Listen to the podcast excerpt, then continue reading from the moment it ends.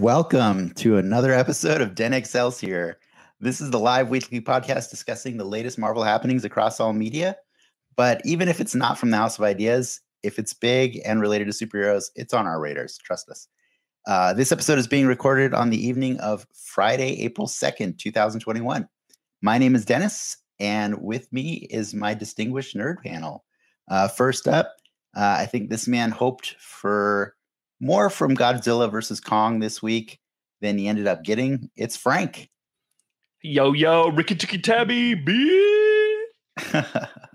What's going on? I got everything I wanted from Godzilla versus Kong, to be honest. Really? And a bunch of human shit that I didn't want. So yeah, okay. That's fair. It balances out, yeah. That's fair. All right. Well, we have some more people to introduce. We got somebody who's ready to mildly spoiled, I would guess, just about every MCU movie that's coming out this year. It's Ricky. Hey-o. Was that a fair assessment, Ricky? Yeah. You were, yeah. You were disappointed that King Kong didn't hang dong in the finale? Oh, that would have been great, man. Oh, like, wow. It felt like Godzilla was hanging dong on King Kong. Like, King Kong made a face like when he was stepping on him. Spoilers, by the way. When he was stepping on him, and King Kong's all like, dude, that's your tail, right? That is your tail. I don't have a tail. Well, with that, how could our special guest not want to get in on this conversation, right? So, yeah, today we have somebody that we've probably shared many Comic-Con Saturdays with in the infamous Hall H. Welcome, Ryan. Oh, hello. What's up, Ryan? Did you catch Godzilla versus Kong? I did, yeah. Yeah. Was there dong hung or no? No. It was fine, you know. The action and stuff was good. There was a lot of scenes that I thought it would have been cool to see it in theaters, but yeah. Yeah. No, Ryan, real quick. Ryan, name three human characters in King Kong vs. Godzilla, and you win the prize. 11. Yeah, all right. I don't think that's their name in the. You're right. Yeah. No. Yeah. I watched it, but I watched it just because of the, you know, it's such a big part of the zeitgeist. Like I'm like, well, I can't not watch this. But I don't care. I've never cared about kaiju movies. Like they don't do anything for me. So I watched it, and you know, with Lindsay, and we're just like, yeah, that was a movie. Things fought, but it just didn't do anything for me. But yeah. I mean, are we spoiling it right now? Like we're not here to spoil that movie that just came out three days ago. I mean. It's not. I don't think people tuned into us for that. I think. I also liked how they started with the original back in 2013. And I can't wait till you get better internet. It's interesting to see the path that they took to get to where this movie ended. So, man, you're getting that new internet next week, right? Fiverr coming in next week. Okay. Fiverr, nice. You hired a guy from Fiverr to give you better internet. That's excellent. Yes. Well, Ryan, thank you for being a guest on the show. I just wanted to, say that first, and then just say, like, I think just to give our fans or anybody who's finding us on accident a chance to, like, know, I guess your take on Marvel. Like, what does it mean to you? I'm just curious. I mean, I grew up reading Marvel comics, and I think that the whole cinematic universe thing is really cool to me just because, I mean, the Avengers were always my team. Iron Man was always my favorite character. So, like, the fact that he was, like, the centerpiece for the whole thing, you know, there's this weird sense of nerd pride that I get from him being, like, the central character, you know? So, yeah, I mean. I know this about you. So, yeah, that's kind of my thing. I mean, I've always been an Iron Man and Avengers guy, so, yeah, it's cool. And I know we've had talks before where you insisted that this experiment would not work as well without the big three. Are you still feeling that, or do you feel that they found a way to make that work? I mean, it does. It seems like it's working so far, at least. But I mean, they still have Thor around, you know. I'm still, I don't know. It's hard for me to say. It's working so far, at the very least. All right. Where did you fall in Civil War in the comic books, 2006, 2007? Were you on Team Iron Man or Team Cap? That's funny. Me and Dennis have talked about this before. Yeah. Oh, yeah. I feel like, I mean, I wanted to be on Team Iron Man, of course, but I feel like the comics that they did a real like character assassination on him. Traitor. Good man. I feel like Cap was pretty clearly on the side of right, you know, and it's no, yeah, obviously.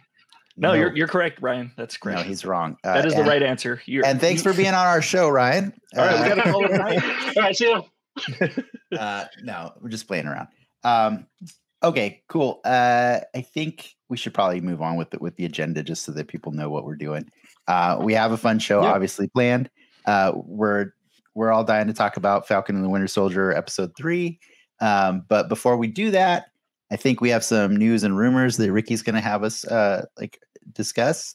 Also, there'll be a brief chat on a nerd topic of my choosing, the question of the week, and stick around after for us checking in with Multiverse Bingo. As a reminder, this is a chance for you to pick our brains with any marvelous trivia or points of confusion that you may have. We'll be checking the comments throughout the show, and there's one already. There's Sea Cow Soda. Spitting truth. Throw that up on the screen, Ricky. Spitting truth right here. Sea Cow Soda betraying me. Can't believe this. And then, by the way, for those of you that can't get enough of us, you can visit patreon.com/denxmedia immediately after this broadcast ends for our live post show, The Soapbox, where we wind down and talk about stuff that we didn't get to in the first 1.5 hours. All right. With that out of the way, I think, Ricky, do you want to do some news? Let's do it.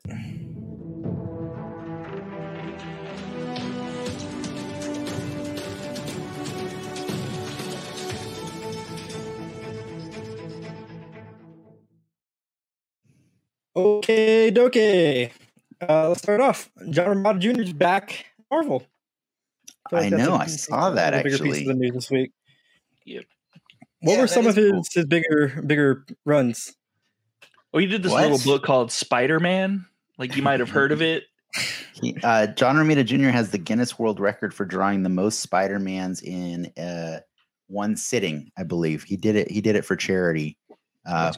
But I want to say he sat in a chair and drew Spider-Man for 372 days straight without. No, I'm just kidding. I'm holy shit. I was believing you too. I'm all like, what? It was like, necessary. It was like 24 hours or something like that. I don't know. You could have just donated money. You didn't have to draw. No. But he does have the Guinness World Record for that, or he did at one point. No, yeah, he's been. I think he just by default was Marvel forever because his dad. That's where his dad came up in, but his dad's run in Spider-Man is probably one of my favorite runs, actually. Yeah, it's pretty iconic. But he did go over to DC to try that out for a little bit, and I actually respect that. I think it's cool when people go and check out the competition and learn more about the business. And then you get to play with new toys, right? Like, I can't be mad at anyone if I can do that. Yeah. He also did Kick-Ass, right? He did Kick-Ass. That is true. He had a run Ghost Rider. Planet Hulk. Oh, Planet sorry, Hulk. not Planet Hulk. World War Hulk. Yeah. With Peter David, right? Was that Peter David? No, Greg Pak. Oh, Greg Pak. That's right. Yes. And then Black Panther. He did the Black Panther run. Yeah, the one with Reggie Hudlin. Reginald Hudlin. Yeah. That was an okay run, I guess. I don't know. Wow. Whoa, Frank. You're going to get us canceled one day. Oh, man. Moving on. When a hero wins all the time, it's not interesting. And that guy was unstoppable. Russell Crowe joining Thor: Love and Thunder. Was that a picture of Zod? as Superman's dad? Yeah. Oh, wow, that's crazy. These aliens are getting all kinds of crossovers. Yeah. He gave us a picture of Zod. That's awesome. I mean... Well, he was a Jor-El, not Zod. Jor-El. Right. Jor-El. Sorry, I meant Jor-El as what it was. Yeah, that would have been cool if it was Zod though. That's a different actor. You guys knew what I meant. He's really melting into the part. Yeah. No, that little tidbit leaked out. Apparently it's just a cameo. It's not a full on role, I would say. But if anyone can get Russell Crowe to come shoot for 5 minutes, of a cameo, like.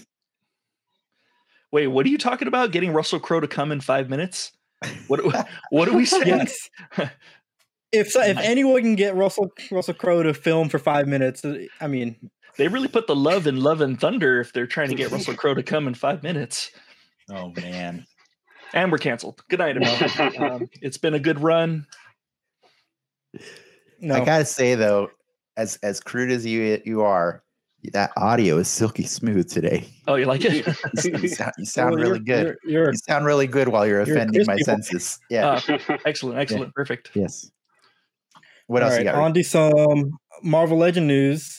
Wait, Paige, did you have anything to say about Russell Crowe? Do you care? No, that was news to me. I hadn't heard about that at all. But I mean, I guess that if it is a really tiny part, then that makes sense. You know, it's weird to say that after hearing all this talk about coming in 5 minutes. I wasn't going to say it. I'm glad you did.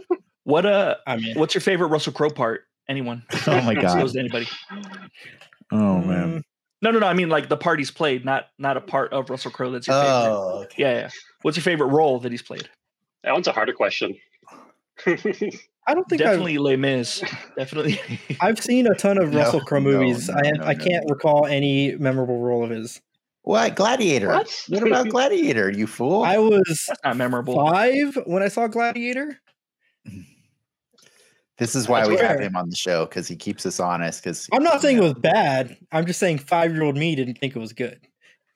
Okay. You can probably rewatch it now as an adult. You'll probably appreciate it. But adult, you just watched Alien for the first time this week. I did. It was good. Hey, you thought it was good, right? I thought it was great. Then go check out. If you like Ridley Scott, then go watch Gladiator. Oh, yeah, they are the same. Right? He is the same. He did direct that movie. Yes. Yes, he did. Excellent. It's like it's all connected. What's happening? It's like the MCU guys. I think I liked him as Henry Jekyll in The Mummy, in the Dark Universe. This guy. We'll get it off. We'll get the Dark Universe off. Dennis and I saw that movie at a pre-screener, and it was just the moment they had their own. What is it? Opening Universal Dark Universe crawl. That's when you knew that movie was just going to tank. So bad. We got somebody shouting out to Ryan. Where's my mouse? I lost my mouse. I got no mouse. There it is. You got it. It's Coker. What's up, Jason? Coke. Without context, it just sounds like you're yelling Coke. Yeah. That's my war cry. That's pretty. Let's pick up this pace. Let's keep going. All right. Dennis, take us through some Marvel Legends news. Oh man, who's this guy?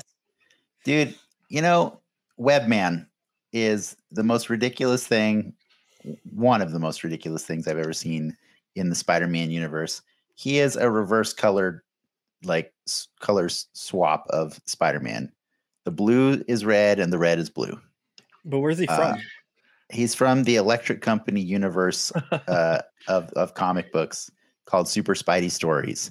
And it's a story where Doctor Doom made an evil, like reverse Spider-Man that was like it was kind of like Bizarro Spider-Man. It's all the opposites. So like because Peter is smart, Webman is stupid, and all these other things. Like it's dumb. Tell them how. I bought the toy. Tell them by what means that Dr. Doom did that though. Or if you remember, you tell them. All right. He had a twin machine. Dr. Doom invented a machine that makes twins for some reason. And then pushes the switch, and there's Spider-Man's dumb twin, Webman. But here's some extra context for that toy that Hasbro revealed yesterday on Friday, on April Fool's. I'm getting really weirded out when corporations try to play around with April Fool's, because more often than not, they show you things that are like, just kidding. But then they're like, wait, there's money to be made. No. For real. So you can buy this now. This is a real thing. You know, it kind of defeats the point of the joke, right? Like it just does. Cause like, but this one, they didn't even beat around the bush. They're just like, hey, this is not an April Fool's joke. Buy this thing now. And we're like, what? I didn't even know I wanted that. Yeah, exactly. And that's the funniest thing to me is a lot of people I saw collectors saying, who wanted this? And it's not, I think you guys are always missing the point when you say that, is it's never about, from their perspective, who wants this. It's who is willing to pay for this. And it sold out within about 2 hours on Hasbro.com. So I'm going to say enough people wanted it. All of the electric company fans or realized they wanted it. Yes. Out there. So yep. Webman, yep. There you go. Yeah, that's weird just because, I mean, I'm not really familiar with him, but like seeing the toy, I was like, is he supposed to be like mint blue? And I guess he is. Yeah, I guess. He looks like the electro suit kind of, except without the extra little bands. Like yeah. he had like an anti-electricity suit or whatever. Sea Cow Soda said, what April Fool's merch will you do for Denix Media next year? Well, considering we don't have any merch right now, I think the first thing we need to get is a bidet. I think that's where we want to go with our brand is Denix Media bidets. Straight to the cheeks. Yes. Yep. Well, you're doing it wrong if it's going straight to the cheeks. Staying on with Legends news, we also got a Deadpool. No. Deadpool. Damn it. Was this not announced? Ricky, that's not announced. That's an old toy that came back in stock. Move on. Pay no attention to the man behind the curtain. That's a new one. We got a John Walker. We got a second John Walker figure because we announced one last week. We announced the U.S. Agent figure that's going to be part of the wave, right? And then Hasbro never willing to miss a beat if they can repaint something and sell it for the same amount of money. They packaged this and distributed it as a Walmart exclusive. It is John Walker as Captain America, which the whole internet hates, which is fine by me. I pre-ordered him. He got death threats. That's crazy. See, look at that. Coker's in. Oh, wait. Coker's in on the bidet, I'm pretty sure. He's in on the death threats. Either he's in on the bidet, the Deadpool back in stock, or John Walker. I want to say it's John Walker. I'm going to go with the bidet. I'm going to go with the bidet on this one. Right. That's fine. Well, this is based off the toy in the show. That they show him signing. The box is based off of the box style, and I think that's cool. Yeah, I like that he comes with the unmasked head, so you can get Wyatt Russell, and you could take that head and you can go put it on things that are not John Walker's body, and then have fun with it. You know, definitely a Red Hulk, maybe a Green Hulk. Yeah. Coker clarified he does not like Bad Boy Cap. Bad Boy because you don't understand him yet, guys. That's all. He can change. He can change. I believe in him. I believe in John Walker. I still love him. Last bit of Legends news. Damn it, Ricky. Yes. Is that real? Is that real? No, that was an April Fool's thing. Gosh. Was it? You didn't even read the article. That's an April Fool. No, at the bottom it says, and if you haven't figured it out, today is April Fool's, and this is well, I was the April Fool then. You were, but today that was not the last bit of news. Ricky, I thought we were going to talk about the Shang-Chi figures they got. Oh, I didn't know if you wanted to spoil that. If you weren't, okay, we don't have them ready. No, it's okay. It's okay. No. It's not super spoilers. It's just somebody leaked before Hasbro did the official toy wave of the Shang-Chi Marvel Legends. It's the four actors, that have been cast. The only thing it's spoiling is you get to see what their costumes look like, really. It doesn't say anything. Have you seen those, Paige? Have you seen Ryan? I haven't. Is there an Aquafina action figure? Not yet. I don't think there's an Aquafina yet. Yeah. Wave 2. I think maybe Wave 2. Yeah, we'll see. But we don't need to show those right now. It's fine. They look like them. I recommend if you're interested, go look them up. They look just like them. It's cute. And we'll get a real Mandarin finally. They changed the name. He's called Wenwu. Wenwu. But it doesn't mean they changed the name. It just that's not true. It's just it's kind of like Ra's al Ghul in the Nolan franchise, right? It's like Henry Ducard. The Mandarin is a title in the MCU. Not a person. The Mandarin's already been established as a name in the MCU. Mm-hmm. So there can be a person being named Wenwu that is the Mandarin. Whatever. Yeah. Aldrich Killian named himself Mandarin at the end. Exactly. So, anyone can name themselves Mandarin. Yeah. And then I think after Gwyneth killed him, then she said, I'm the Mandarin now. Yeah. Right? That's exactly what happened. Yeah. God. That's why I love that movie. It's great. If it would have ended like that, I would 100% agree with you. I'd be like, this movie's crazy. I love it. Yes. I'm just gonna edit. I'm gonna edit this later. Please just have you say this movie's great. I love it. Just after I say Iron Man 3, and then yes, no, there you go. All right, last little bitty piece of news. We got a new suit for Miles Morales. I have not downloaded that yet. Advanced tech suit. Yeah, it's cool.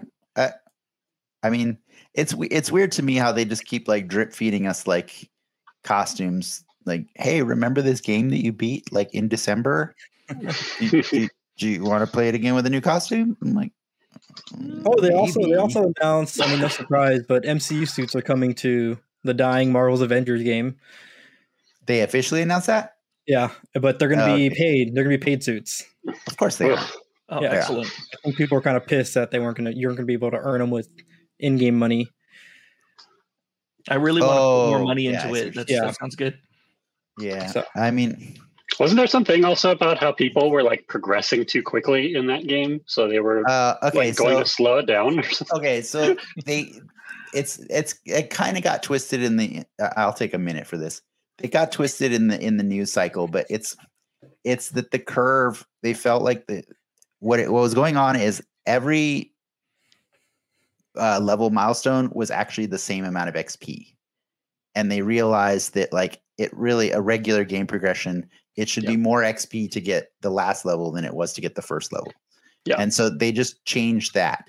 The real time it takes to get to max level is maybe 2 hours more. Like it went from like 4 hours to like 6 hours. It's not. Okay. Well, I did it. That's not a big deal. It was not bad. The issue was that people were earning their new abilities too quickly. So by the time you would learn one, you get another one. And to be fair, that was actually kind of true. Like I would get like 2 or 3 levels by finishing a story mission or campaign mission sometimes. And it makes you not really pay attention to each point that you spent, you know? So that's all they were trying to do is just give you a little bit more time. And by a little bit, I mean like 5 to 20 minutes more to like experience a level before the next one hit. So that was not as evil as it seemed, but there's plenty of other things they do that are evil. So I'm not advocating for them. I'm defending them on that one point. And I play that game. I play that game almost every day, and I hate myself for it. He still plays it. I still do. One of these days, I'm waiting. Better. I'm waiting for them to add an arena so I can just kick everyone's ass. Civil War. Anyways, that was it for the news. That's it. Well, okay. Why are you sad, Ricky? You look sad. I'm bummed about the Marvel Legends stuff. I thought I had all that online. You got fooled. Man. Yeah. It helps to read past the headlines. Well, you know. Yep. Firefly got signed up for one more season yesterday, as I read. Yeah. So one more season of Fireflies, guys. We did it. We finally did it. They got my letters. I mean, were there any that actually fooled you other than Ricky who got? I just don't read the news on that day. That's why I paused for like 1 second when I saw that Webman toy. I'm like, wait, they're letting me put my credit card information in. Is this going to work? And like, nothing. No, I don't think anything got me. One thing that I found amusing was they announced, or Redbox announced something called Red Ball, which is like a BB-8 giant ball that would roll to your house and deliver the DVDs straight to you. And I thought that was hilarious. That was funny. Obviously, it didn't fool me, but I'm glad Ricky didn't get that email. It's been a while since I had to, really, because we could just get everything digital now, right? Yeah, yeah. It's true. All right. Well, you got some love there. I don't know. I don't know what this "we" is she's speaking of, but C. Calcetta says we appreciate you, Ricky. It's the royal we. We appreciate you, Ricky. We are Legion. Just, I'm just saying, you almost put fake news up on our show, and I had to shut that down really quick. That Deadpool figure is very cool. I have it in my collection because it's been out for like. Half a year. It's the 80th anniversary, right? Marvel, which was last year. Ricky was just doing a throwback. He was doing a throwback to a better day, a better year last year. Oh, next Friday. Yeah. I don't know. Well, yeah. What day is it? No, I feel like we were peak Rona at this time last year. We were not a better day. That's what I was joking about. That's the joke. Congrats on getting it. Let's move on to that question of the week so that we can get some nerd chat going on. Get us woke up before we move on to the main course. So the question of the week that I prepared for you guys this week was kind of inspired by the Godzilla versus Kong thing, which is, I know I've seen different, Frank saying he got what he wanted out of it. I've seen a lot of different conversations about it, leading up, like the hype going into it about people saying who they want to see win and stuff like that. And I'm like, guys, I don't know why you always think somebody's going to win. This is like Hollywood budget or, big budget movie crossover logic, which is the two of them will fight, but before a winner can be declared, a bigger threat will show up and they will team up and defeat it. And that was before I ever saw the movie. And I mean, I think I nailed that without saying, without getting way too into spoilers. Spoilers, Dennis, spoilers. What the? But anyways, but I'm only describing every crossover movie ever, except possibly AVP, but I don't know, that's kind of AVP also too, right? Like Freddy versus Jason didn't do that. They broke new ground. No, AVP didn't they? No, they did. Didn't they team up to murder together? By de facto, they murder anyway. Like so, yeah, it wasn't really AVP. Humans teamed up with the Predators. Anyways, my question that's been put up, but without the question mark at the end of it. Which is, what's your ideal crossover versus story? Like, because I want to know what people really would want to see out of these kind of stories, because like even Civil War, we knew that wasn't going to end with bloody murder or anything like that. You know what I mean? Like and I appreciate that they didn't have the V in that one, at least though. But Batman v Superman, Civil War v Superman, v Board of Justice. I don't know. What do you think, Ryan? What's your take on the versus movies? Like, what do you look forward to them? Do you think there's ever going to be a one that actually does all the things you want it to do? I don't know. I feel like I'm mostly in agreement with you that they all they'll toe like the easy line and not let to. Make no one who's like a fan of Godzilla or Kong feel like a loser or feel like they lost out on something.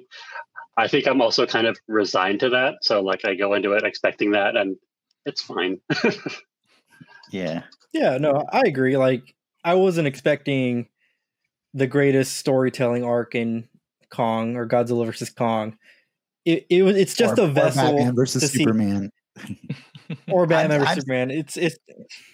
It's just a vessel of those two marquee characters to do cool things to each other and against something else. But that's because you've accepted that that's what it's got to be because of Hollywood rules. But what I'm saying is, what ideally would you want them to be? One of them dying? I don't know. You got that in Freddy versus Jason. It's been done. We got it. We're so used to seeing one thing. Like I don't know how you make that story better. That dynamic better. My ideal Batman versus Superman isn't hinged on their mothers having the same name. Well, Frank, you were mentioning it the other day. Weren't you that like you wished that Godzilla versus Kong was just bum fights, right? And just like that would have been cool if humans, human element, whatever. Like you just see Kong, and he has a sign that says "Let's fight," and then Godzilla has another sign that says "Them's fighting words," and they just go at it for an hour and a half. It's just it's like the last scene on Revenge of the Sith, where they're just like fighting on Mustafar and like Godzilla swinging with his lightsaber. Just something batshit crazy that doesn't have any human element, that doesn't have any plot, that doesn't have anything but fighting. That's my ideal. For that universe. Okay, like, so it's specific.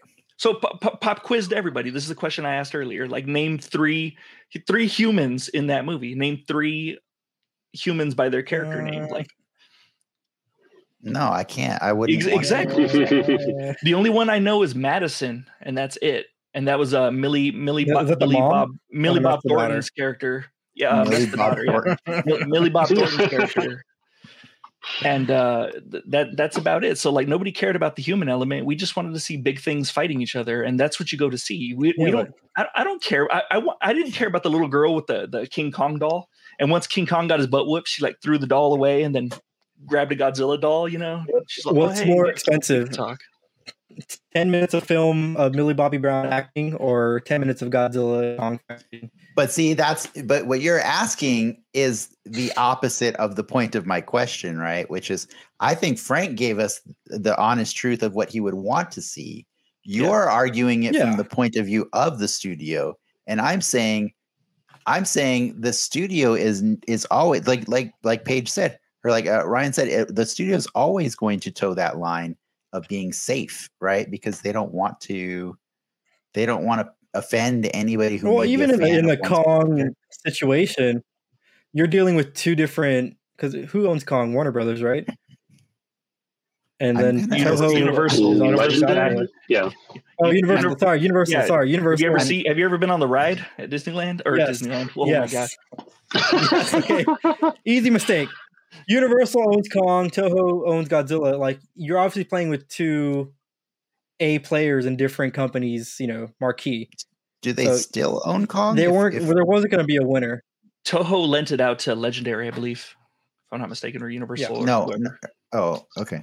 All right. Well, they lent it out, but they have rules for after 1998. They have specific rules for Godzilla now when they let the Americans play with him, and it's like Godzilla can't die, or if Godzilla dies, he has to have a successor or something like that. There's a bunch of like weird rules that they have for it, just to avoid the success of Roland Emmerich's 1998 masterpiece with Matthew Broderick.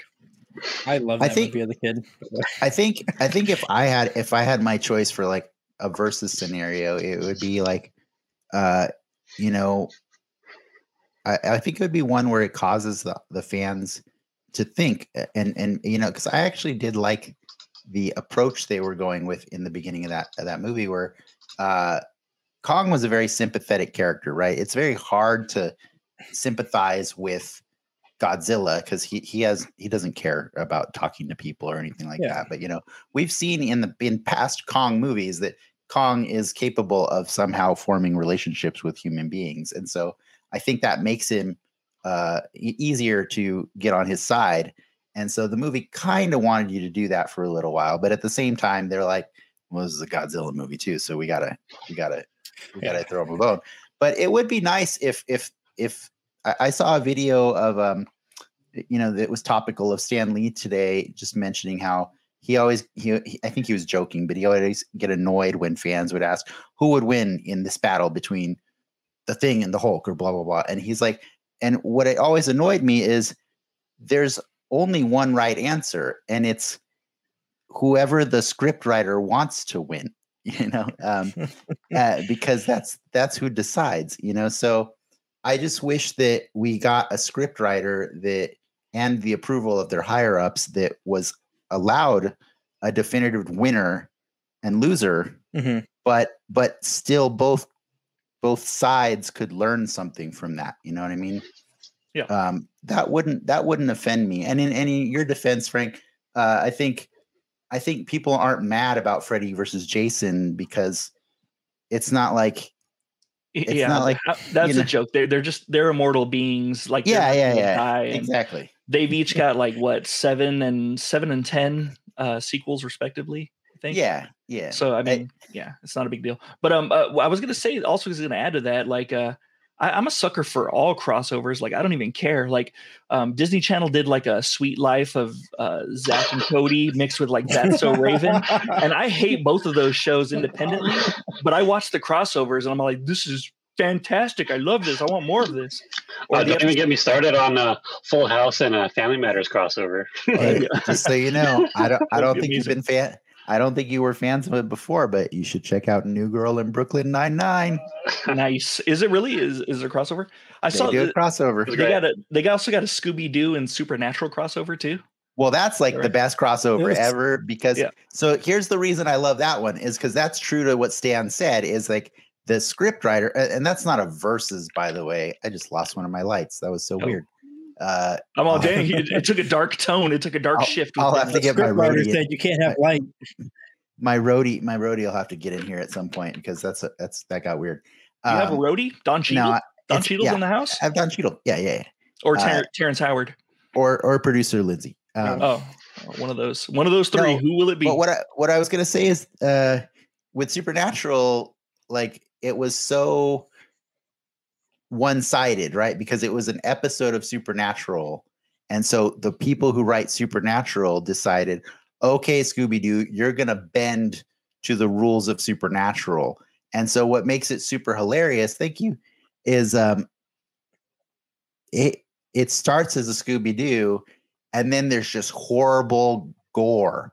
And you're like, whoa, I'm not supposed to see that in a Scooby-Doo. And then you're like, okay, well, it's Supernatural. And so I think that's the trick, though, is like when it's on a specific show and there's not a two-way crossover. Because usually it's like, okay, you can guest star on my show and then I'm going to be on your show, right? That's how how most of them happen. The Arrowverse and stuff. Yeah. So that they both get equal time. But in this case, there was no makeup that I am aware of. I don't really watch Scooby-Doo often. Dynamite Comics did some cool crossovers. It was like Freddy versus Jason versus Ash, and they did some cool ones with it was Jason versus Jason X, and I'm like, I don't even know how that works. Like, how does that even function? Ryan, what's your favorite one? Oh, my favorite crossover? Yeah, I said Full House Family Matters. Oh, okay. I wasn't sure if you had a better one. Is that real? Is that a real thing? Yeah, like Urkel goes to like the house or whatever. That's right. I do remember that back in the old TGIF days. That's right. Yeah. Holy smokes! My favorite one is Batman versus Predator. Because there was a clear winner because like Batman kicked the shit out of the Predator. Like he sent that thing packing, and it was pretty much the same ending as like Predator 2, where he got a trophy because like the Predators are like, damn, you're pretty cool, and so I can respect it because it was a fun ride the whole way. That's right. Coker. Yeah, Coker has a good one there. I'm not sure if that was just a crossover or like a pilot though. Wasn't that like it was both, I think, because it spun off of lot of things spun off of Happy Days, right? Mork and Mindy and Happy Days, and Laverne and Shirley also spun off and crossovered. Yeah, and look at Ricky's eyes just glaze over. He's either frozen. He's either frozen or he has no idea what we're talking about anymore.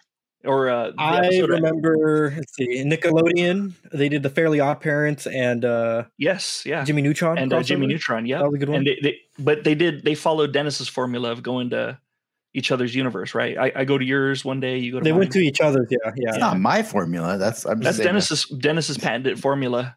Shoot. Somebody owes me a lot of money if that's my formula. Oh, you haven't been cashing those checks? Oh, no. Or Animaniacs when they did like Mindy and the Brain and I forget, they did a couple other things, right? I need to know though, what made the Full House Family Matters one your favorite one? Like what specifically? Like I'm being ironic. I do remember it. Okay. I see. I mean, I actually liked.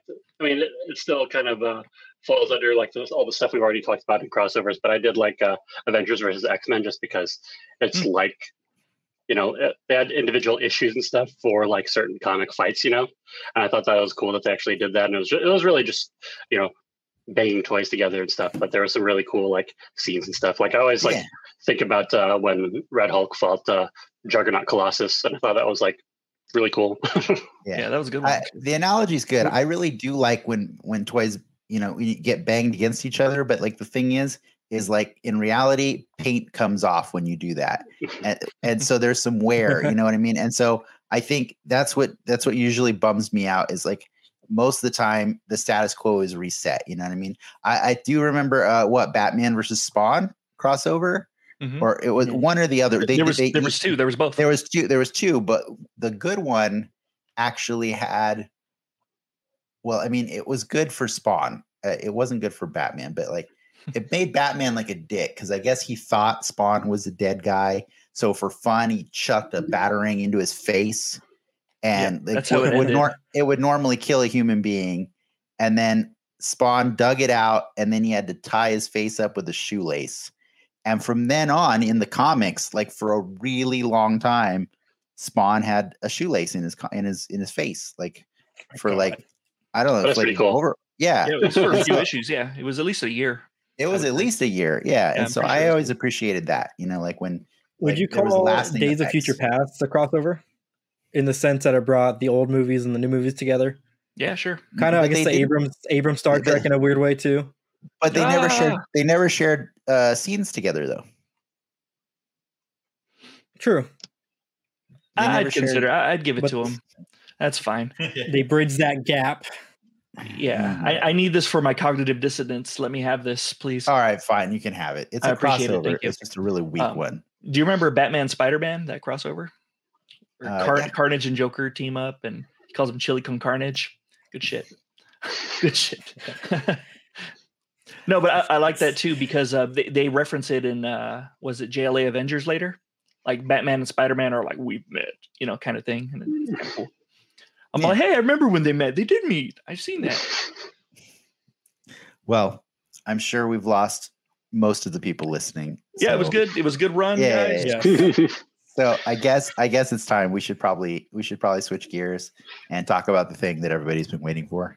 Yeah, Ricky, you want to hit the button? Boop. All right. Whoa, what was that? I hit the button.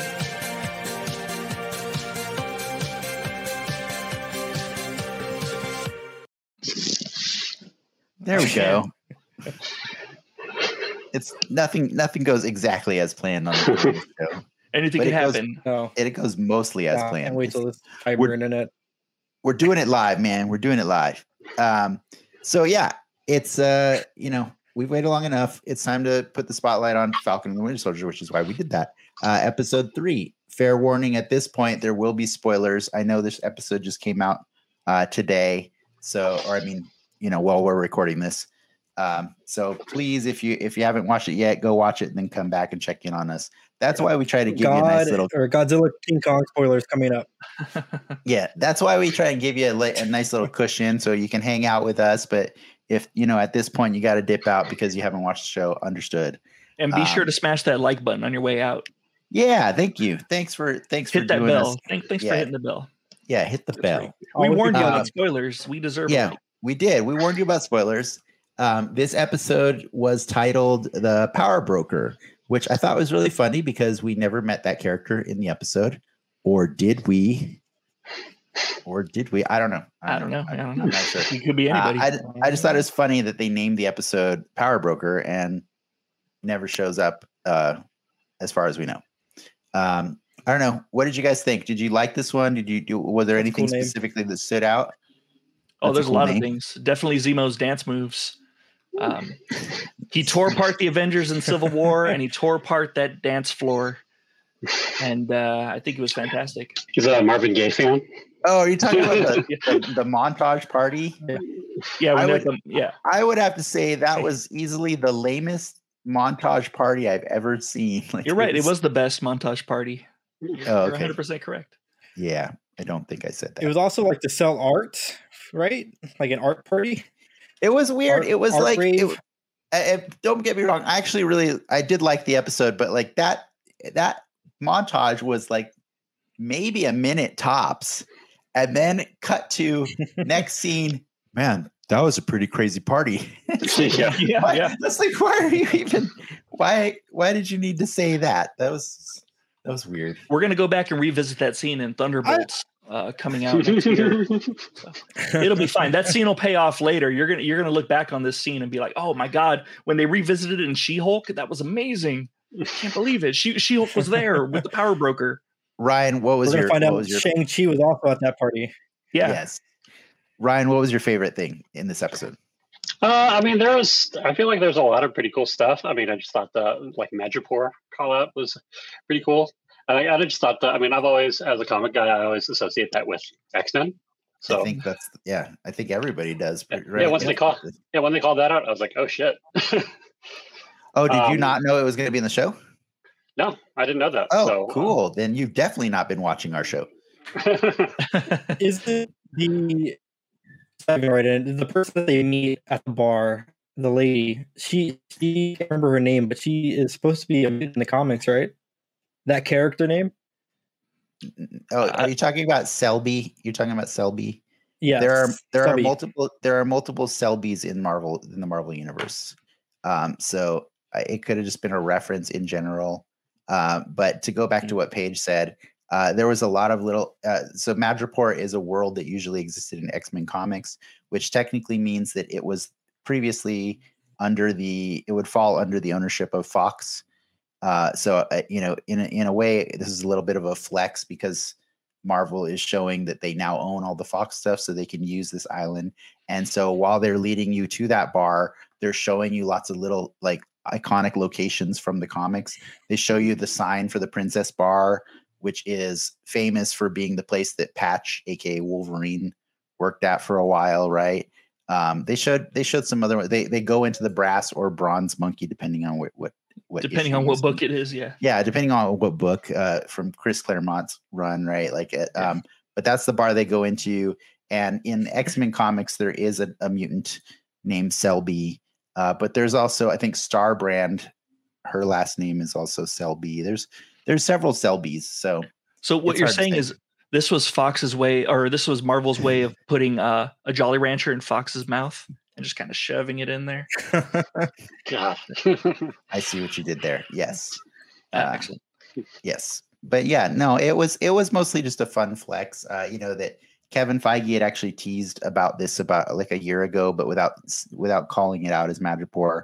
I think just a lot of fans kind of guessed it was Madripoor, and so I know we had guessed that Madripoor was going to be featured. So it was fun. It was fun to see it. I did have fun pausing it a bunch to look at all the things to see what I could, I couldn't read the Asian languages that were being shown. I think sometimes it was Japanese, and I think there was other ones on there too. So I could only read the English titles, but yeah, it was fun to see. I did like when they started referencing High Town and Low Town, and I was like, whoa, are they going to get more specific? Because, I almost put the different locations of Madripoor as our bingo choices, but then I was like, nah, that's too much. That's too much. That's cool that they used the same scene from Kong versus Godzilla there, or Godzilla versus Kong. That's cool. They use the same city. Just recycle it. You can just get it on loan on the same set. Filming in Atlanta. So perfect. Before they wrecked it, that's good.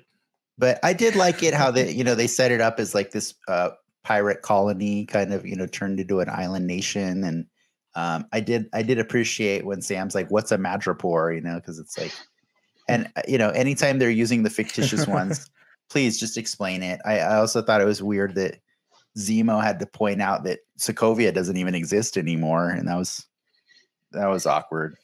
Yeah. That's cool that this episode started with a commercial. So I think it's gonna they're gonna have commercials every episode, and it's gonna be part of Bucky's trauma. The next one's gonna be what Infinity Stone were they referencing? Yeah, it's gonna be the Infinity commercials. Get it out, Frank. Get it out. All right. Get it all out. This is therapy. It's therapy for Frank. I actually really like it. It's a solid episode. I mean, all the players in the show are on the field now. We got Sharon in this episode. We got Zemo in this episode. All the big people we got Mephisto. Would assume would show up. Or they're all the chips are on the table. I feel like we don't have a power broker yet, which was the name of the episode. Fair, but we got almost everyone that that's fair. No, but I think power broker wasn't part of any of the teaser materials. So you're basing the teaser materials, the trailers for the show. Just to be clear, yes, Agatha was not part of the teasers in the Scarlet Witch show, the WandaVision show. No, but we knew Catherine Hahn was in the show, right? Ricky, I don't think it's a bad thing if we get actors that aren't teased, as particularly the end of the episode was a big moment for me because I really liked that we saw Ayo from the Black Panther and from Civil War, Dora Milaje. I actually really thought that was cool because I think, you know, I've said this before. We have, and by we I mean me and Frank specifically, we have so much, you know, that we're drawing from the comics when we're thinking about what we expect to come next, or even like when we're telling Coker, oh well, you know, hey, this is who John Walker is as a character based on what we know. You know, most of the time that ends up working, but what I think limits us sometimes is because we think of just the comics, we don't think about context in the universe. And they really did establish that context that Zemo is very much an enemy of Wakanda after killing their king. You know what I mean? So it makes perfect sense that the Wakandans would send somebody to come say like, hey, get that guy back in prison, you know? So like I kill him. Yeah. Yeah. Well, I think they learned, right? Like, I think they would honor T'Challa's specific desire to not kill him, right? Like, I could be wrong. Who knows? Yeah, that definitely got me just because, yeah, like you said, they really set up the context there and then actually delivered on it too. I was like, oh, wow. Like, it didn't occur to me that they would actually do it. Isn't that fun when they like surprise you as a comic fan? Because you're like, oh, yeah. Because like we've already accepted that Zemo's just not Hydra, right? But but he's the Hydra expert. So it's okay, you know, like it. But, you know, I like that it gets to be its own thing and just draw from other stuff. You know what I mean? Like, I think that's, you know, it's pulling from its own universe now. And that's yeah. Cool. I know we talked about Invincible, the show last week. And I know I was considering talking about it this week, but I know not all of you have watched the new episode. And I think the reason I kind of decided I'm okay with not talking about Invincible because that show is specifically drawing from the comics, from what I've been told, literally, you know, I read what word for word in an article. So like, I think that's the reason I enjoy these Marvel shows and Marvel movies is because, I like to see what stuff that we know is going to end up in there. And I also like to see what stuff they're going to surprise us with. So Ayo was a big one. Ricky didn't like that answer right there. Ricky hated it. I'm okay with it. You know, that's fine. Like, that's fine.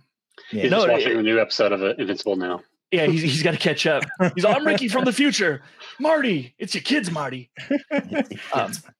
If there's one thing that I want to mention that I like, because it's something that I mentioned that I hate almost all the way through WandaVision, once WandaVision turned bad in the third episode, is narration versus exposition. And this one had an example of it done well, especially after seeing it in Zack Snyderverse. I knew you were going to bring it up. It was great that he explained his plan as the plan was unfolding, and it was perfect. And I was like watching it. And I'm like, this is great. This is what it should be. There are giant holes in the plan, but guess what? At least they're not wasting our time. Right. Yep. Like, yep. Yeah. Whereas in the Snyder movies, like you see them stand around, tell everybody the plan. And then 10 minutes later, they go do the plan that they just told you what they were going to do. And I'm like, why did you do that? Why did you make us sit through that twice? You know, like, Yep. Yeah. No, I and really in slow motion. It. And one of those is in slow motion. Either the description of the plan or the enacting. And like Ricky doesn't like the Snyder cut. He's got to catch up on it. Yeah, I think Ricky's internet's just dying. It's okay. You know. All right. What's your favorite part, Ryan? What was your favorite part on the show? I thought you'd say it. Well, yeah. I mean, there's a few things. I mean, we've already covered them, right? I mean, Madripoor, and then that's a Wakandan agent showing up at the end. I also did like that. Sharon gets some time to shine, you know, like every time she's been in the movie, she's just been this very small, like supporting character, you know, and she showed up this time. She really fucking got some people. Yeah, you're right. You're 100% right. Helmet Zemo dancing was the best part of the show. You are correct. I was very excited about Helmet Zemo. I actually was excited about Sam Zemo. That was my number one. Don't you like no joke, not the dancing part, but the dancing part. I think the thing that Zemo, I liked that Zemo was the regular guy in Civil War. Yeah. They got to take down all the Avengers, right? But at the same time, they did sell him as being this cool special forces guy. But like, Echo Scorpion. Yeah, yeah. But special forces. But he knew better than to try and fight, you know, Captain America or Black Panther or any, you know, like he's like, nah, it's cool. I'll just kill myself, you know. But a lot of those players are off the table now, right? And so like in this, we got to see Zemo be awesome. And like Paige or like Ryan said, also we got to see Sharon be awesome. And both of those people did not get to be awesome in Civil War, you know? So yeah. It was fun. It was fun to see both of them. I liked when I liked when Bucky referred to her as like, she's kind of awful now. Like I thought to myself, I was like, no, she's kind of awesome. You know? Yeah, so. She's great. She's a great dystopian, like person, right? Like she lived through the clap, the snap, the pap. The clap. She lived through the clap. Also. She lived through the clap. Did she catch that in Madripoor? Yeah, she caught it in Madripoor, really? And she lived through it, so it's good. No, to piggyback off of what Ryan was saying, when Sharon showed up and did that fight scene with the shipping containers all around. That's the kind of fight scene that I like because it doesn't show her being like a Captain Marvel-esque, you know, badass. It shows her like having to use her own limited body weight, and she had to get cheap and use arm bars, knives, it was great. It was Atomic Blonde. It was what I really liked Black Widow. It was a lot of good stuff. That scene started with her using non-lethal force, and it ended with her just having to murder everybody. She had to, but she wouldn't have won either. If she hadn't, right? I was trying to do a body count, and I actually was like, oh no, that guy didn't die. Nope, that one's alive. That one's alive. That one's alive. Oh, that one's dead. Oh, that's dead. That's death. That guy got shot in the face. Yeah. Dude, that was the best kill. On the same note, I really liked how Sam was a total badass in this episode too. You know, obviously he's arguable. Where are we? How did we get here? Where are we? Hold on. Being dumb and being a badass. I got a couple Sam points. Are not interchangeable. Let's let Ricky get his out, and we'll talk. We'll all talk about. We'll go turn by turn and talk about why Sam was dumb. And by the way, before C. Calcetto, we will get to your question in a little bit. I want to save that for a little bit. Oh. You know, you have a whole episode with Falcon, and he's not using his Falcon thing, and that's kind of cool. This is why we don't let Ricky talk because he can't. And he doesn't. You know, complain like, oh man, there's too many guys. I don't have my wings or anything. He just goes in there, you know, and does what needs to be done. You know, he's. Being unarmed doesn't like scare him, and I thought that was cool because obviously Bucky's a living weapon. He's a soldier. I guess fair. He is a badass because he is a soldier. In that one regard, this episode. Yes, in that regard. But like, I really thought that he was more the comic relief of the episode than all the other characters. And that kind of bummed me out because it's called Falcon and the Winter Soldier, you know? I think the humor for him worked better in this episode than the last one. I thought the scene where he forced himself to drink the drink, I was like, oh, that was good. Those were snake gonads, right? Like, yeah, totally. Like, okay. I think it wasn't the venom sack or something like that. Like no, that was like it was just. I assumed it was the gonads. Such a random ass drink to order as your favorite drink. Oh, I'll have the gingerbread cookie served in a man's hat. You know, it's like smiling tiger. Super weird. But my Sam is a dumb idiot thing is why was he mentioning Isaiah in front of Zemo? Like, shh. This is the one guy that wants to kill super soldiers. Yeah, shh, you know, don't mention Isaiah. I asked Kelly last week. I was like, do you think they're gonna have Zemo be the Hannibal? And he's like, I don't want them to. That would be dumb. That's already been played out. And so, like, in his defense, they didn't do that. They just immediately broke him out. Yeah. But like, man, they just treated him like one of the guys, like a little too casually. For real. I feel like Zemo was kind of used as comic relief for bits and pieces of the episode. And he was. But Zemo is Zemo's a clear threat, though. Yeah, he's a clear threat that they are not respecting. They are not treating him as the threat that they should. Even when they find out multiple new things about his character, like, Whoa, you're rich.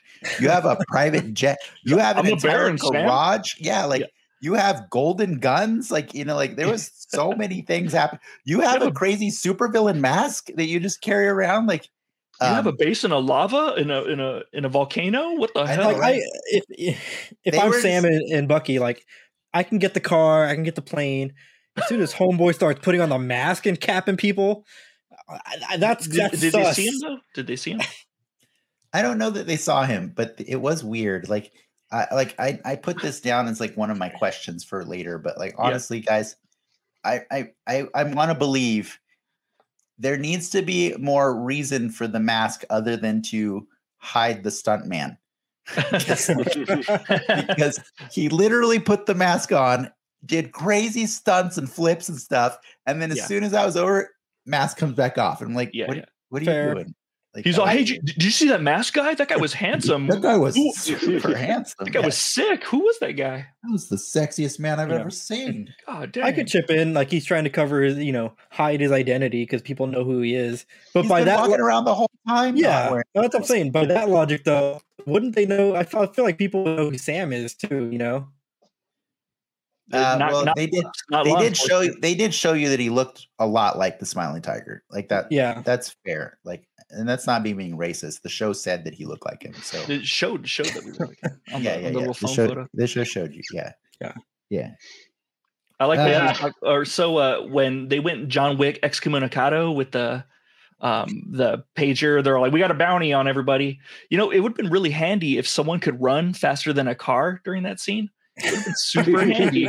Like, I wonder if there was any person that they could have shown that ran faster than a car. That would have been cool. He didn't eat carbs that day, so he couldn't do it. Snake gonad slows you down. Yeah, that whole problem got resolved like really quickly. Like, you would think that when everyone was going to try and kill them, they just ran around a corner. The two guys that were after them were dead. Well, it got resolved until the next scene, which it came back to haunt them more, right? But then they still got out of the city after that. You know what I mean? Like, so they went to the pay and spray. Sharon.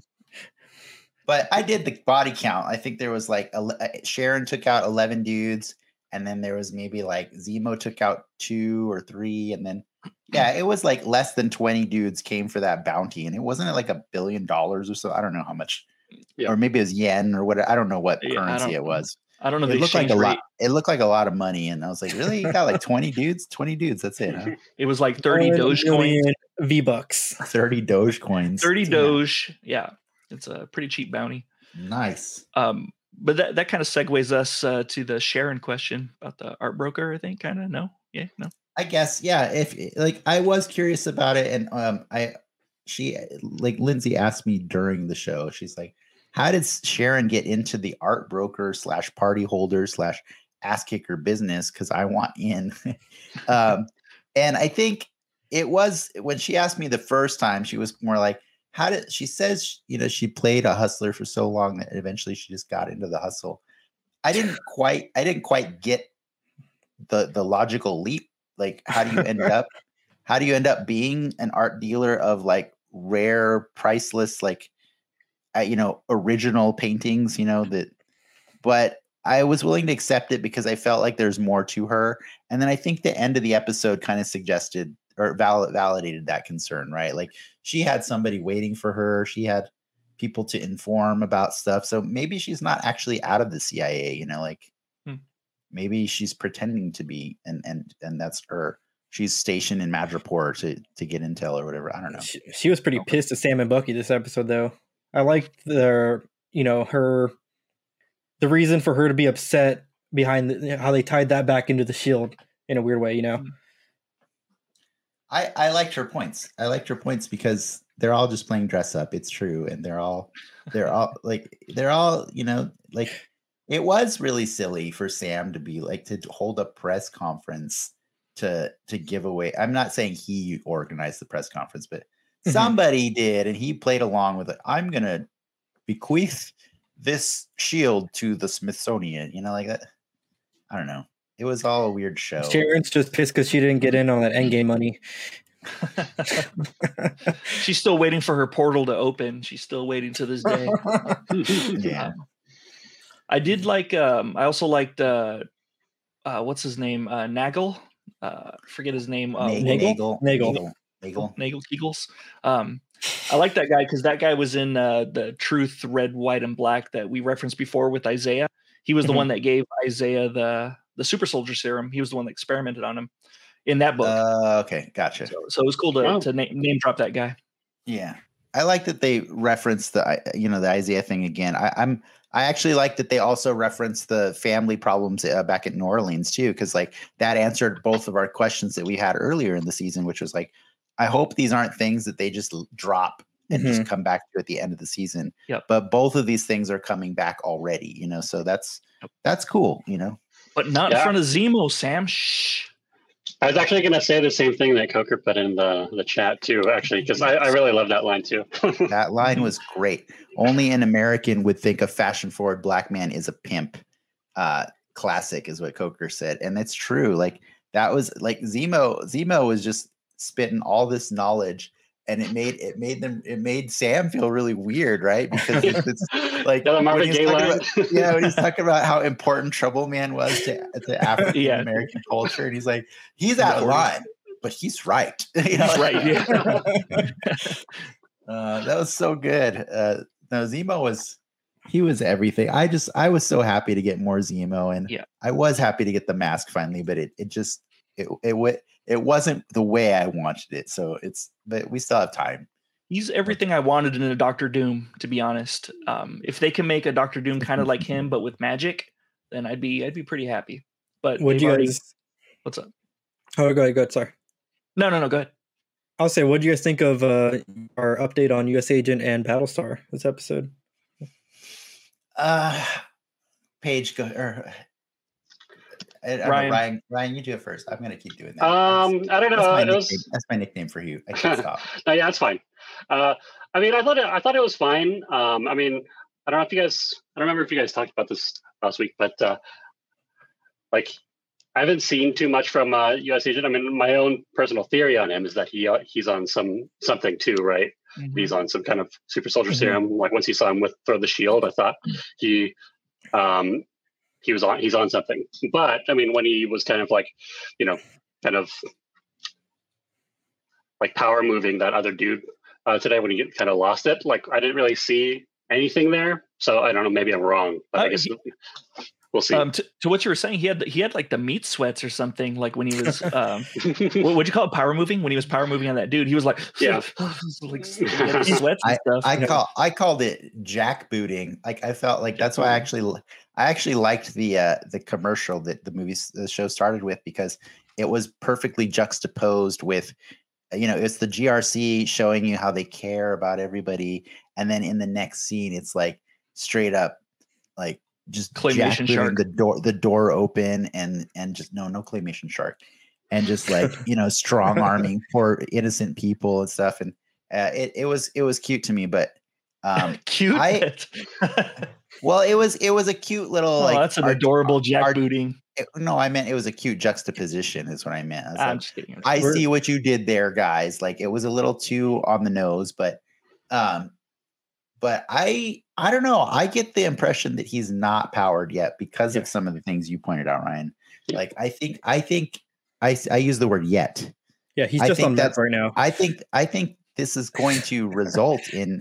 There's 20 vials out there, right? Or 20 super soldier vials that were made, 10 are used. I didn't follow. Eight are used at least, right? Something like that. So I don't know. I feel like this is going to end with Battlestar and U.S. Agent getting that, but I want him to be good at the end. I don't know, man. We'll see. Yeah. Yeah, I mean, I do like U.S. Agent as a character in the comics too, even as like the B-string cap or whatever. But yeah, I mean, I would like to have string cap for him to, find his way or whatever, and maybe join Alpha Flight or something. I know, right? I've seen so much internet hate on this character, and it cracks me up because it's like you're supposed to hate him. Exactly. It's like that's the point of him right now, is that you're not supposed to like him. So just please leave poor Wyatt Russell out of this whole thing. You know, like I feel like that actor is probably not having the best time right now. Like him and that Jack Gleason kid from Game of Thrones, they got the shit end of the stick there, because like they got death threats and stuff like that on Twitter, like, and stuff. Kurt Russell was like, "Hey son, you should do the Marvel stuff. I had a great time. I got to hang out with Chris Pratt. Well, you get to be Captain America. Sweet. That's awesome. You're gonna have an awesome job." Yeah. You know what? What else I really liked about the episode, and I was hoping Frank would talk about it, which is like, and I think this just goes more to the whole show. The soundtrack is freaking cool. Like, what were the songs you recognized in this episode? Definitely Zemo's theme when he showed up. Like you could hear the deep, like the bassy kind of cello-y sounds when he shows up. Marvin Gaye. There was a couple other things. They twist some of the times when Wyatt Russell's on screen, they twist the Captain America theme, and I don't know what they do with it. They play it like in a minor key or something, and it's like a perverted version of it. So it's really cool what they do with the music on the show. Yeah, I really dig the music on the show. I think it's really fun. Like that whole scene in Nagel's like secret lab, like how he's just distracted because he's just jamming to his music. And I was like, man, you need better security than just, if you could just throw on your music and just be completely oblivious to people sneaking in. Yeah. Same thing with Kong versus Godzilla. They need better security in that station. Maybe put in one key card panel, or, you know, an old but kindly guard to watch the place. That would be helpful too. Yes. Anyways, back to the show we're talking about. Oh yeah. Back to the show. Sorry. I mentioned it earlier, but like I mean, I just wanted to go back to Sam, because there were things I didn't like besides just, you know, the fact that I felt like he was more the comic relief than anything. I mentioned it last week, and I mentioned it already, but I'm really getting kind of annoyed at that. Like this, he is supposed to be the protagonist, right? I know Winter Soldier is too, but like, you know, we all know that this is leading in the direction of Sam, you know, taking his rightful place as a true superhero in the Marvel universe.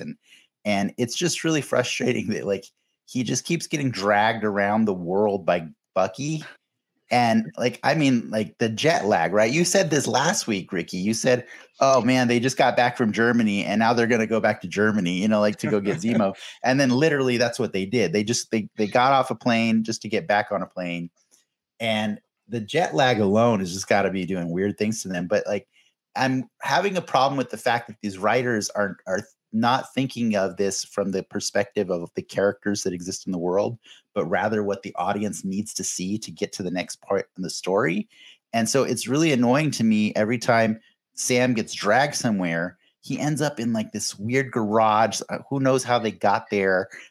Bucky's trying to scramble to turn the lights on. And only after they've been there, like physically in this building, Sam's like, why are we here? What is this place? You know? And it's like, how do you not ask those questions before you get there in the 13 or I don't know how many hours that flight would take from the East Coast. I know from the West Coast it would take about 13 hours. So I'm just saying, like, it's so weird to me that he's just like this passenger in his own story. You know what I mean? That like he's not aware of what's propelling him to the next part of the story.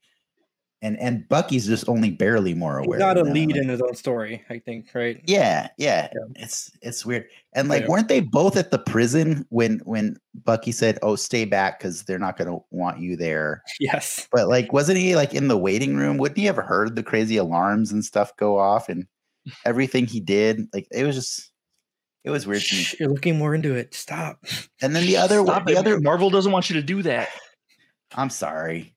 But then the other weird thing about Sam is like he totally blew up their like undercover spot by forgetting to turn the ringer off on his phone, or the vibration off. I'm like, yeah, that was really bad. Like, I mean, that's what vibration is for. It's so like people can't hear it. So like when that goes off, I'm like stupid. you telling me you were a secret Avenger with Captain America on the run for 2 years? And you let that still be a thing you do? That's weird, right? Like, yeah, but you're gonna find out later in Multiverse of Madness that they had a little side mission with Cap back in the day where he did that before, and it's going to be cute and it's all going to play out. It's all going to make sense. Like six movies down the line, it'll make sense. Don't worry. I don't want to hate. I'm just, I want Sam to be a better hero than he's being shown. No, it's great. I think he's great because I want to see him fail. I want to see him mess up. That way he learns from it, and then he can get a better sense of being a hero. He kind of goes on a journey. But there are certain things he should have already learned in the 5 or 6 years he's been with Captain America. And, yes. While I definitely agree with that, it's good to just see him go on a journey and earn the mantle of being Captain America rather than, oh, here, you're Captain America now. Oh, sweet. I'll repaint my costume now. Thank you. We kind of get the return of Sam in this episode where he's like, maybe I should have took the shield and destroyed it. You know, he still doesn't want to be Cap at this point in the story yet, but he's starting to realize that shield has done more damage to the people around him. And that's kind of a cool turn on it for sure. Yeah. It's precious. And in fairness, I honestly, I do respect the character and I appreciate the journey he's going on, because I actually don't want him to be Cap, like the character, because he doesn't want to be. I want him to be Cap when he wants to be Cap. Mm-hmm. You know what I mean? And so on that, I am on his side. I do. Like the nerd in me is like, put the costume on, you know, but at the same time, I'm like, no, actually, I really like the way they're portraying him as like having good reasons for not wanting to do it. And it would be nice if the story is written well enough that it can convince him that there is a need for him to be Captain America, you know, but I want it to be a fluid thing that makes sense. And so when I see these hiccups, it's like, what are you doing? What are you doing? It's MCU. They're just going to make him Cap all of a sudden. I'm afraid of that. Like going back to WandaVision, I mentioned that Monica is the person that you want when you're lying to your mom about where you've been, because Monica's really good at rolling with the punches, and that is true. She rolled with everything, right? But Falcon's sister, Sam's sister Sarah, she is crap at rolling with the punches. Like, Sarah, get it. I'll tell you when we get there, the elephant graveyard. And like, I was all like, what the heck? Just roll with it. Just be like, oh yeah, you'll kill him. Okay, I gotta go now. Bye. You know, she blew up his spot pretty bad. That was pretty funny. Oh man, I appreciated it. It was a funny. Like, as much as I hated what Sam did, I liked her reaction to it. You know, so. It was funny, but I mean, she could kind of roll with it. She's got to accept that, like, he's an ex-Avenger, you know, so he's gonna have some enemies. So he might say some weird stuff, and if he says weird stuff, like, kind of roll with it a little bit, just a little bit, just a tiny bit, you know. Just to make sure we address actual plot, just to make sure we're assuming that the story, the way it unfolded in this episode, Carly had a flag smasher go and assassinate Selby. And then had somebody go and assassinate Nagel, right? Like that's what we're getting, because Carly's become a murderous, evil person. You know, I thought Sharon assassinated Selby. No, Sharon was another person that was up in a balcony somewhere and killed those other two guys. Sharon didn't take credit for the Selby kill. Okay, yeah. I mean, I actually thought the same thing as Ricky, but maybe I'll have to go back and rewatch it, I guess. They definitely show, like, somebody, like, it's hard to see their face. I think he was wearing one of those flag smasher masks, shoot the rocket launcher at Nagel's little hideout, right? Like, that's, I could have sworn I saw an indistinguishable person, you know, behind a rocket launcher. It was hard to make it out. Yeah, maybe it was the power broker, guys. Maybe the power broker killed Selby. And we even saw, like, Victor Crowley's face when Sideshow Bob was all like, "Let's kill everyone," and he's all like, "Whoa, that's not what we're all about." And then, like, he was all like, "I don't want to do that." And then she's all like, "Yeah, kill," and like I was like, "Whoa, okay." So your references are all over. I feel like I'm having a stroke right now. It's showing her defense, or it's showing her descent into being evil, right? Even though her team is like more has more justified. I'm back on page. Reasons. I don't smell burning bread anymore. Perfect. Yeah. I do have to ask, because we did bring up the scene, or I brought up the scene with the, you know, Bucky and breaking out Zemo. How did Bucky slip a key card into Zemo's book? How did Zemo slip his book, Bucky's book, into his book? Like, right? I know. I think it was Zemo's book. Zemo just had a book, and Bucky's like, "What you reading there?" And then later, yeah, and then later, which also is another reason you should not trust that man. By the way, like, he's a super evil genius who's reading Machiavelli. Like, no, yeah, yeah. But then on that same note, like, did you notice like the second part of his plan was he had to incite a riot, right? So like while they're escorting him away from Zemo, he walks into the common area and throws a note on the table. I'm like, what maximum security prison escorts the visitors through the common area of the prison? Like that was all of them definitely. Oh, okay, okay, yeah, I've never been to one, so I just you got to go to Supermax prison. They walk you through everywhere. It's pretty good. The gift shop. Yeah, there was. I kind of would have liked the explanation of why Zemo is specifically there at that prison. You know, like why did he? Everett Ross gave us that explanation in Civil War. He did a crime. Yeah, he did. Everett Ross gave us this long-winded exposition of how thorough the security is at that prison and how he's never going to leave. And they're going to keep him there until the day he dies, and which totally just backfired. Black Panther 2 just got awkward. So, I mean, Black Panther 2 got awkward last year, but. Oh, no. What, too soon? Is it? Yeah. I don't know. Just a little bit. I thought, man, for a second that cameo was and I laughed at you. I laughed at you so hard. You know what? They were filming this back last year, you know, early last year. Here's my thing. I hate on Ricky a lot for all of these ideas that he has, but I will give you credit for this.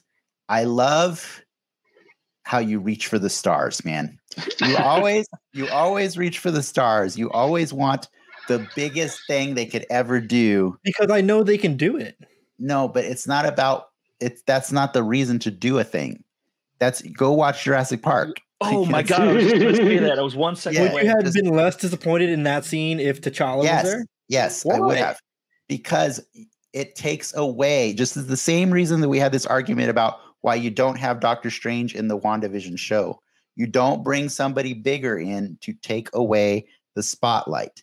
You bring somebody that still puts the main characters in the spotlight. AO still makes Sam and Bucky the main characters of their story. You bring T'Challa in, that's game over. Like it's like bringing Luke Skywalker into The Mandalorian. That would be stupid, right? Yeah, they'd be dumb. They should never do that. That would be super dumb. You shouldn't do bring that. Him at the end of WandaVision, and he could be like, "Hey, do you guys got some kids that I can train? Oh, there's some kids that I can train. Sweet. All right. I'll go train these guys." I mean, they're more powerful than Luke Skywalker, though. yeah, for sure. But that, like, I do appreciate that you always want them to do it, but just because you can is not a reason to do the thing, you know. I want to appreciate Ricky too. Like, I appreciate that he didn't say if T'Challa doesn't show up in this episode, I'm gonna hate it. I'm gonna hate this episode. I'm gonna jack a bus with nuns in it and drive to Mexico if that happens. I was very particular with my wording, saying I would be disappointed if Pietro didn't show up in WandaVision, and we got a Pietro. I don't think "disappointed" was the word you used, but you said hate. You said hate. Release your hate. Pissed. Oh, pissed. But now we're getting too inside for Ryan right now. These are inside jokes. It's okay. Ryan, what questions did you have from this episode? Like, that weren't answered, or would you like to see answered in future episodes? I don't know. I mean, I think I already kind of talked about it. Just I would like to see where they go with Madripoor and stuff in the future. I guess just that its continued influence on the Marvel universe. I guess, but not necessarily just in this show, right? Yeah, not necessarily in the show. Just greater Marvel universe, I guess. I think, and you know, I mean, all the stuff with Baron Zemo and stuff. He's really rounding out his character and things like that. You know, let's get those Thunderbolts going. Let's get Batroc on the team. I was just going to ask you, I need Zemo to survive this show so that we can do that, you know, like, and as far as Madripoor goes, I think it's a good sign that this episode didn't end with it being launched into the sky and then blown up. So you have a really good chance of seeing Madripoor again. I'm pretty sure of that. They said that there's supposed to be a scene where there's a big cameo at a museum or something like that. It's supposed to be like a huge cameo. So it's either Paul Bettany or, I don't know, Agatha or someone. I don't know. Who knows?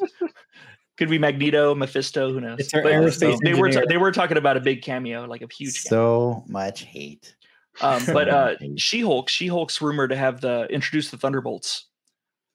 Really? So so if Baron Zemo survives, then maybe he could be in She-Hulk. Maybe he can build the Thunderbolts up. That'd be pretty sick. One of our friends made that joke, right? Is that it's going to be a copyright litigation between General Ross and the Thunderbolts. They're going to both file for the name. Whatever. I'd be okay with it. I'd be okay with it. Just make a courtroom drama. Like, I thought that's how they were connected. I'm like, that's kind of stupid. He names them after himself, but sure, comics. They're not, right?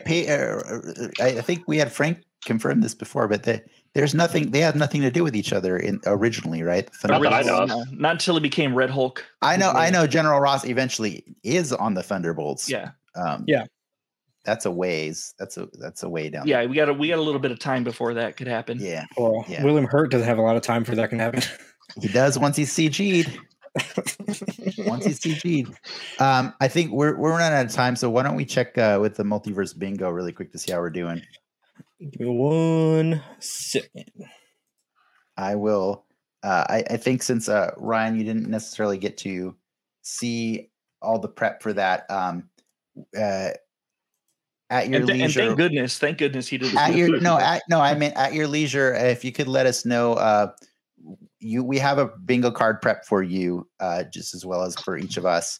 And for every square that you get correct or get marked, we are willing to donate to a charity of your choice. Since you haven't necessarily picked one out, just let us know later, and we will do that. Okay. Yeah. Or unless you can think of a charity off the top of your head. Yeah. No pressure. I don't want to make you. No pressure. Frank's changed his a couple times. So yeah, it was orphans, and now it's going to suicide people. Yeah. It was going to be orphans, and then he's like, you know what? Screw those orphans. No. Yeah. I'm giving to the Suicide Squad just to help them make a better movie. Nope. Time for bingo. Oh, what happened? Dang it. Oh, I can't wait for that internet. Oh my God, neither can I. Alrighty. We've got problems here. So each of us has a bingo card, and we mark the stuff that these are all predictions that we had that would show up, and we had different rules for what we meant for each of these. I think the new one for me this week was Madripoor. So yay! I don't really see myself getting any win right now, unless Thunderbolts, Falcon Cap, and Adhesive X all show up in this series, or they can be like when they were in Latvia, they can do like Agnes, how Agnes was Agatha Harkness. Oh my God, I'm pretty sure they're not going to make Latveria, but Latvia's Latveria, perfect. Yeah, but so that's an extra $10 to United Cerebral Palsy. Let's move on to Ricky's or Frank's. Frank's, what's next? Mine's, I think Frank's next. Frank's is next. Yeah, mine is I got you got zero. You got zero new ones. Zero perfect. New ones. Excellent. Unless I missed something, I don't see any. Mm-hmm. I would say that Heinrich Zemo is getting referenced soon. I want an excuse for the mask. I need the mask to not just be something laying in the back of his car. That was a little weird. So I'm hoping you get a Heinrich Zemo soon, at least. Yeah, maybe. Yeah. On to me. I got Madripoor. That's not you. That's not you. Our guest. You don't even know what you got. Ryan Page. Our guest got Madripoor. I'm feeling really bad about that Shuri box, man, because I almost made it say Shuri/Wakanda, and I feel like they've referenced everything but Shuri. Like Shuri's the one thing they have not actually given us yet. Let's put it to a vote in the chat and see if we can. If we can change that, do we have your authorization, chat, right now, here before everyone? Can we change Shuri to Shuri/Wakanda? Ian Jones just joined the chat, and he said, "For real." As far as that goes, there's like they've done the White Wolf joke. They referenced T'Chaka today. They just can't stop, and it's. I'm not mad. I really love all the Wakanda stuff. And but Dora Milaje. The Dora Milaje is in there. Every single thing. Yeah. Her name is Io, by the way. Yeah, I know, but I'm saying. Oh wait, they didn't say Dora Milaje, did they? No, but I knew that it was Io. I knew it was Io. But anyways, yeah. Coker says it's acceptable, and he speaks for the chat. He speaks for the chat. So we'll give credit to Shuri. We'll rewrite that one a little bit, just because it's never going to happen now, man. It's just they're not going to do more. They're not having more of them. I'm surprised they didn't mention Shuri and WandaVision. Like, and any of those visions that showed up could have been like, yeah, Shuri, I know that, I know her. And then. Ricky, you got the Sokovian Accords. Ricky's actually doing really good because, like, holy crap! I actually put the raft as an arguable one too because Zemo made that reference to the prison, you know, because like he made a joke about how like you wouldn't know what it's like to be in prison. And he's like, oh, never mind, you would, and it's like, oh man, couldn't you just say in the raft, like. How long was he really in that prison? Yeah, say the word.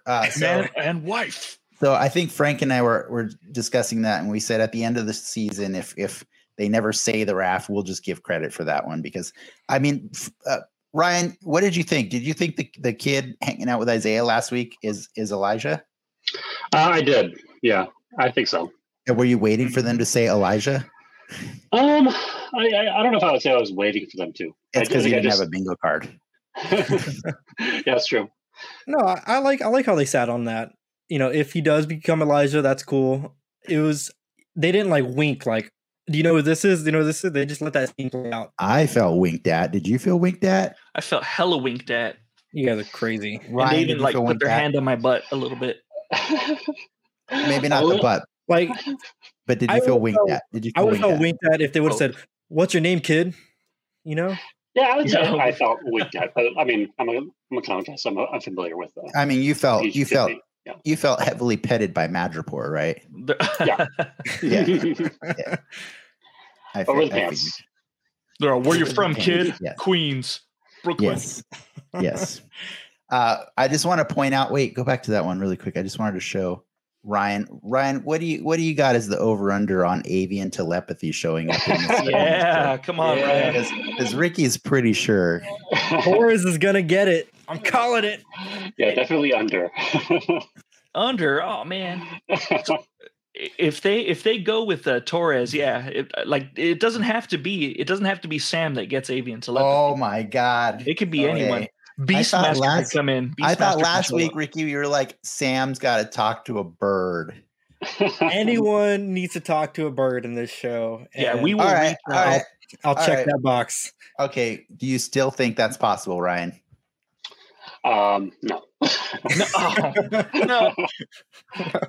Lawrence Fishburne will come in like John Wick and like talk to his pigeon army, and like we'll be like, that's avian telepathy. Yes. Well, I think we've gone a little bit over on our time. I want to. Do you want to state who we were gonna donate to, the charities for each of our cards, or is that moment past? Oh, I said mine. You can say yours, by the way. Wait, did you say yours? Yes, I did. I mean, you've said it before, but not in this episode. I don't know. No, I did. You just said, like, did he? Too. Did he? I did. What? Yeah, I did. Did you say yours, Ricky? I thought I had better than it. No, I didn't say mine. Oh, okay, you're keeping yours a secret, Ricky? No, Big Brothers Big Sisters of San Diego County. Nice. And then mine's the America Foundation for Suicide Prevention. Yes, and then Ryan can give me his later, and then we will donate for the three squares that the guest card currently has. Apologies, by the way, we kind of screwed that guest card. We really wanted a lot of different things to show up, and so. We just started throwing all the leftover stuff on the guest card just in case. We're like, it'd be really cool if this showed up, right? So we were tired. We wanted it to end. I'm sorry. It was about a 2-hour draft. It was a while. Put those all together. It was a lot. You should pick the Girl Scouts of America and just have the cookies delivered to my house for the charity. That'd be a good one. All right. I think we're going to wrap this up. That doesn't mean we're done. It just means this show is done. If you want to catch more of us, we're going to be winding down on The Soapbox, which is available on patreon.com/denxmedia immediately after this stream ends. And, you know, if you don't want to, then just hang around, just wait around here in front of your monitors until next week. And eventually, you know, we'll show up. But in the meantime, smash that like, ring that bell, leave a comment, tell your friends. My job for me. I can't blame. I love it. Send me cookies. Most importantly, send me cookies. Yes. Send me some Garadoons. And you can always find us on Denx Media everywhere. We're on Twitch, YouTube, Facebook, Twitter, Instagram, TikTok. Just doing silly things. We put up a fun clip of Frank doing some Thug Life stuff earlier this week. Check it out. It's good. But thank you again to Ryan for joining us. We excitedly talked over you at some point a few times, I think, just once or twice. But yes, shout out to everybody in the audience that chimed in and had something fun to say. We really appreciate you, and we love answering your questions. So yeah, I think that's all we have for tonight. That's our show, and thank you for tuning in. And remember to, you already said remember, like, and subscribe. Yeah, spay your dogs. Thanks for watching DenXL's here. Be sure to spay your snakes in Madripoor. See you next time, true believers. Enough said.